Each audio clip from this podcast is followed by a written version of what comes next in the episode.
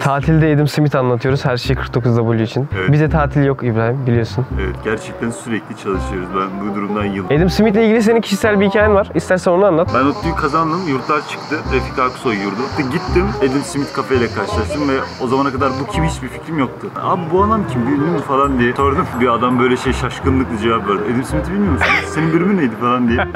Sonra anlattı sağ olsun. İlk Adam Smith'i ben bizim kantinciden dinledim. Adam Smith çok önemli bir adam, çok meşhur. Neden? Çünkü liberal teorinin babalarından kabul ediliyor veya ekonomi bölümü içinde çok önemli bir adam. Ekonomik düşünce tarihi derslerinde hep Adam Smith başlarda anlatılan ve işte hikayenin neredeyse başı olarak kabul edilen isimlerden biri. Magazinle başlayalım. Evet magazinini soracaktım. Magazin çok bir şey yok. Adam Smith'in hayatı hakkında çok bir şey bilmiyoruz. Bir adam. Biyografi yazmamış. Bence düzgün bir adam. Öyle hissettim. Russo gibi değil. Çocuğu yok. Hiç evlenmemiş. Annesiyle yaşıyor. İlginç bence. 50-60 yaşında annesiyle yaşıyor. Her iş var. O dönem böyle bir adamlarda şey var ya her işi yapıyorlar ya işte biraz işte felsefeci, işte fizikçi, matematikçi, ekonomist falan hepsi karışık. Bir yandan marangoz. Adam Smith de öyle. Adam Smith aslında Glasgow'da felsefe dersleri veriyor.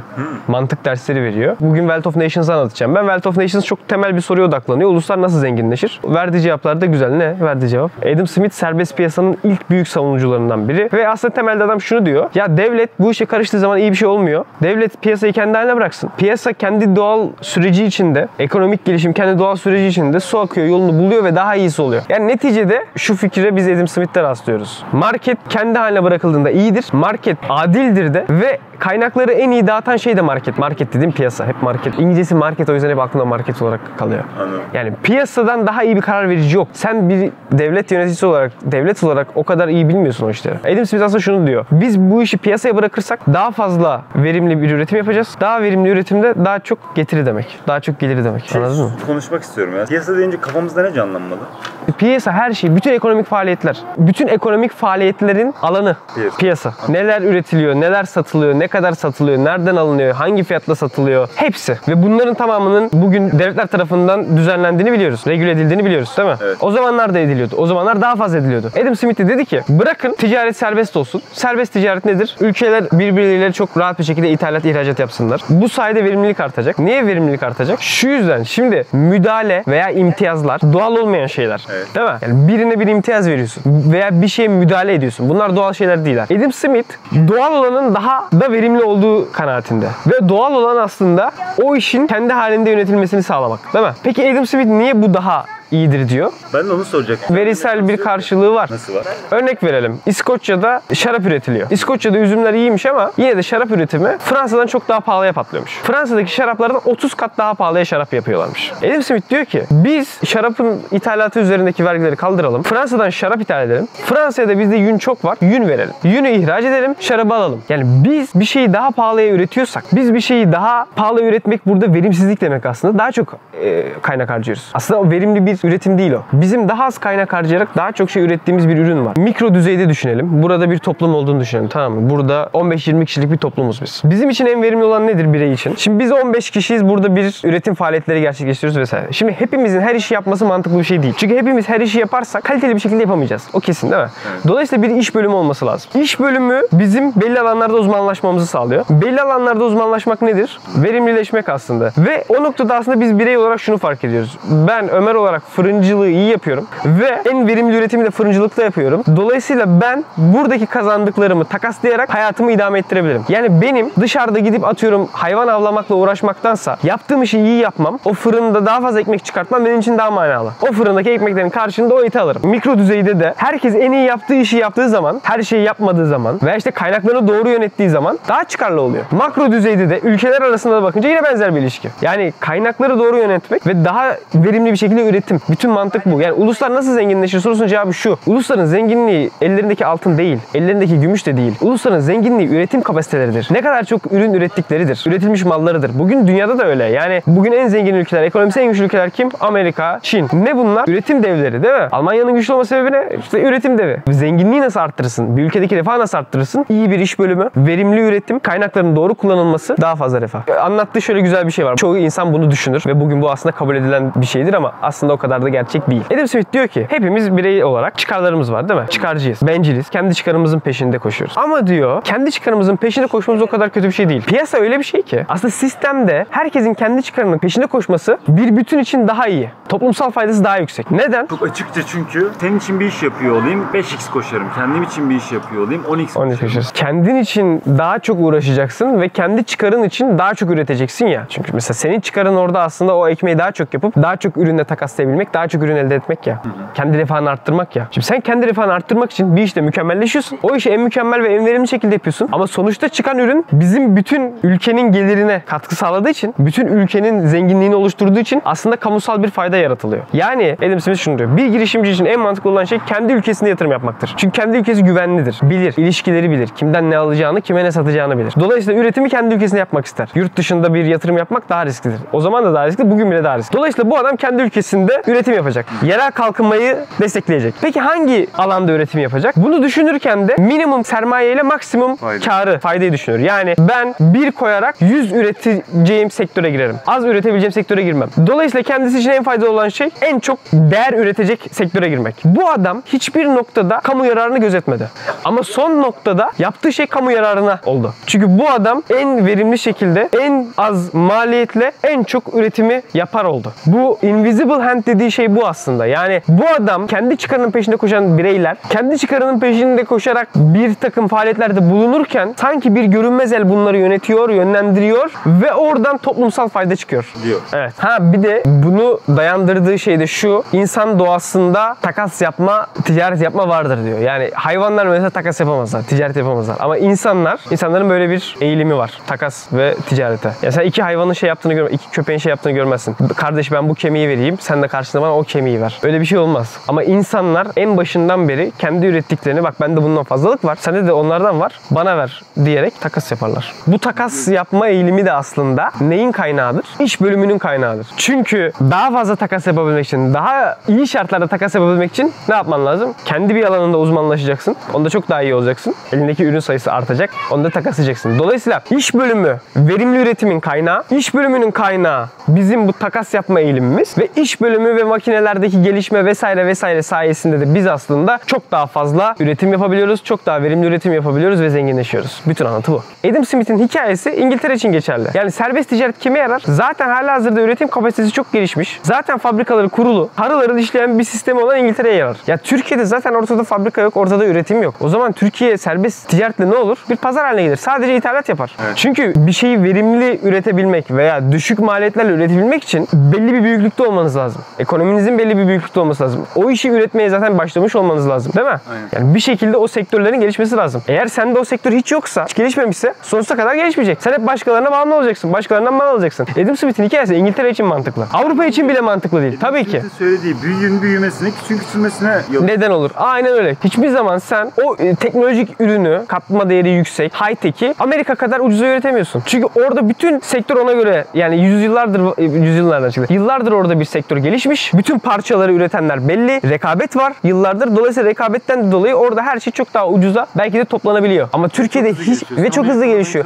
Türkiye onu nasıl yapacak? Dolayısıyla Adam Smith'in bu işte vergiler olmasın, serbest ticaret olsun, işte hiçbir şeye yasak getirmeyelim fikri eğer ekonominiz gelişmemişse sizin için Çok kötü bir şey. çok kötü bir şey. Hiçbir zaman gelişemezsiniz. Bu arada zaten verimli üretim dediğin şey ne mesela? Verimli üretim dediğin şeyde mesela İşçiyi daha ucuza çalıştırmak. İşçiyi daha ucuza çalıştırmak oluyor. Ve- Veya Adam Smith'in sürekli överek anlattığı iş bölümü. İşte herkes bir konuda uzmanlaşıyor. Çok daha verimli. Aynı alanda bir fabrikada herkes belli bir işte uzmanlaşmış. Tık o çiviyi çakıyor. Öbürü başka bir şey yapıyor falan filan. Robotlaşma diye bir Harika bir sistem değil mi? Çok maliyetsiz. Ama Marx ne diyor buna? Yabancılaşma. Ürünün kendisine senin yabancılaşman. Çünkü artık ürünün tek üreticisi sen değilsin. Yani bir ayakkabı üreticisi ayakkabının her şeyini kendi yapıyor. Ve o ürün aslında onun bir ürün, onun bir parçası. Onun emeğiyle çıkarttığı ürünün arasında bir bağ var. Ama bir de şunu düşün. Sen ayakkabının altındaki o kauçuk şeyi basan adamsın. Senin artık o ayakkabıyla bir ilişkin de yok. Senin yaptığın işle bir ilişkin de yok. Sen işine de yabancılaşmışsın. Çünkü yaptığın iş o kauçuğu basmak sadece. Dolayısıyla o çok övülen iş bölümünde de sıkıntılar var. Veya bugün o iş bölümünün son raddesine geldik değil mi? Adam Smith'in o günkü gördüğünden çok daha büyük bir uzmanlaşma dönemindeyiz. Herkes artık cincin cincini biliyor. Ama uzmanlaşma aynı zamanda bir körelme, bir salaklaşma da oluyor. Sadece, onu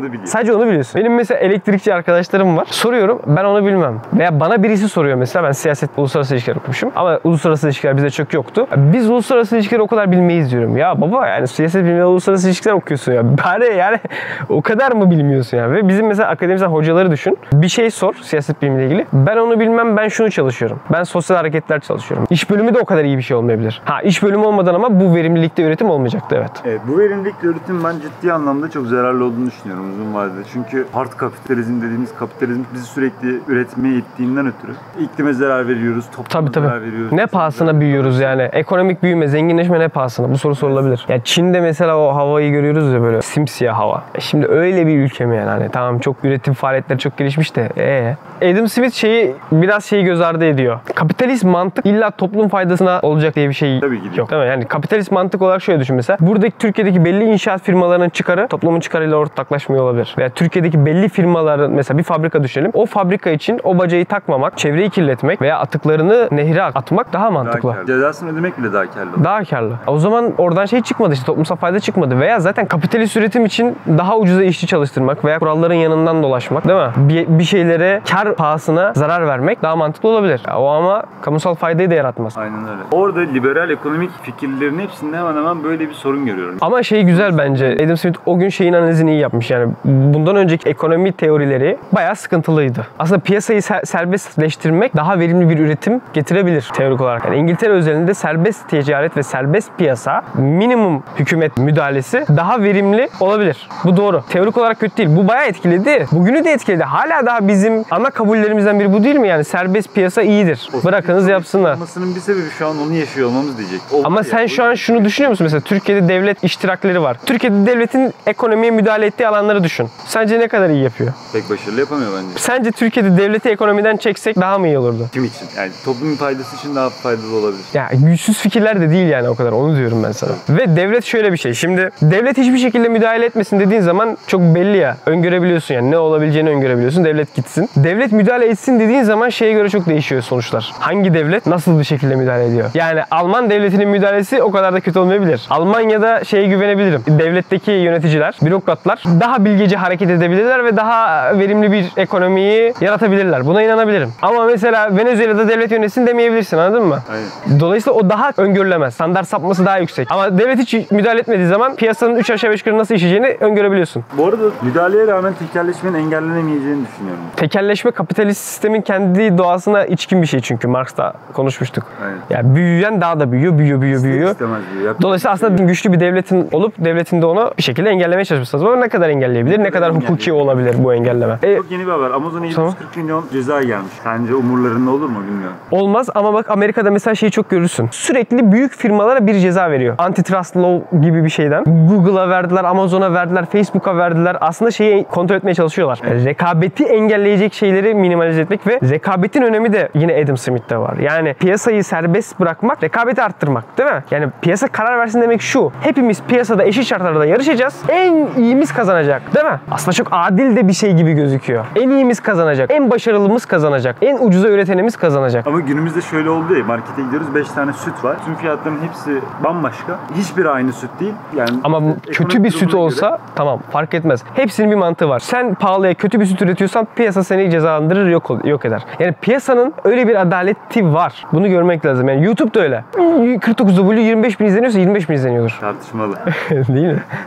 Tartışmalar var. Yani piyasa piyasa bırak piyasa karar versin. Yani alıcılar belirlesin o ürünün değerine. Sen öyle yapmazsan ne oluyor mesela? Rusya'da Lada vardı. Ne oldu Lada? Çöp. Fena Çöp oldu. değil bu arada. Ne? Çöp oldu. Lada mada kalmadı. Ama rekabete giren, piyasayla rekabete giren Mercedesler, Ford'lar hala var. Evet. Mesela Türkiye'de şey oldu ya, akıllı te- telefonlara vergi çıktı. Vestel'in önünü açmak için. Ya Vestel'in önünü böyle açarsan Vestel Apple olmayacak. Bu şey gibi geldi bana şu an böyle anlatınca. Yani bir çocuğu büyütürken böyle onun her şeyine yardım edersen biraz bazı belli başlı yetenekleri daha az gelişir. Kesinlikle Ama olacak. Doğaya salarsan işte o mücadele etmesine izin Aynen öyle. Fikir çok basit ya. Yani bırakalım piyasa karar versin ne demek? Kimse müdahale etmeyecek. En iyi olan kazanacak. Survive eden kazanacak. Survive edebilmek için yani hayatta kalabilmek için e, inovatif olman lazım. Sürekli koşman lazım. Durduğun anda düşersin. Bak e, şeyi düşün. Türkiye'deki son 30 yıldaki ekonomik dönüşümleri düşün. Birçok sektör yok oldu. E-ticaret mesela geleneksel satışları, mağazacılığı bitirdi. Evet, çoğu insan dönüşemedi. Dönüşemedi. Dönüşemediğin anda yok ediyor kapitalizm seni. Sonuç birileri evet zarar görüyor ama son tahlilde daha verimli, daha ucuz Şey, bir şey sorusundan vazgeçtim. Ekonomi. Ama ne pahasına sorusunu Ortaya çıkıyor.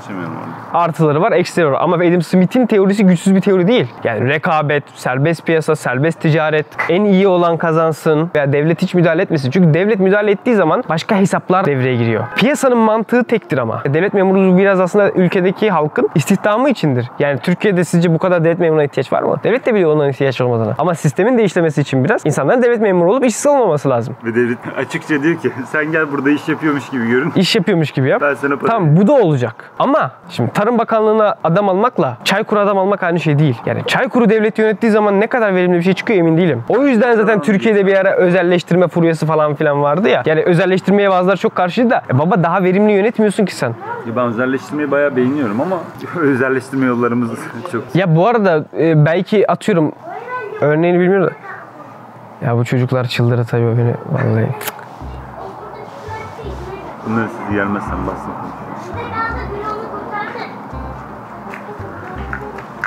Allah'ım ya. Evet. Çocuk yapmayın. Erkek çocuk yapmayın mümkünse. Erkek çocuklara dayanamıyorum. yani sadece bağırıyorlar, çağırıyorlar.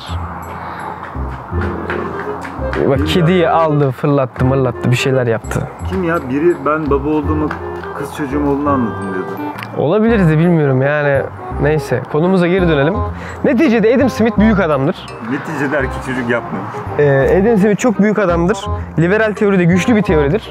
Hatası vardır, günahı vardır. Çok, o da çoktur. Zaten hiçbir teori tek başına bütün gerçekliği kapsayamaz. Yani bir gerçek var ve benim teorim, benim teorim en mükemmel diye bir şey yok. Neyse.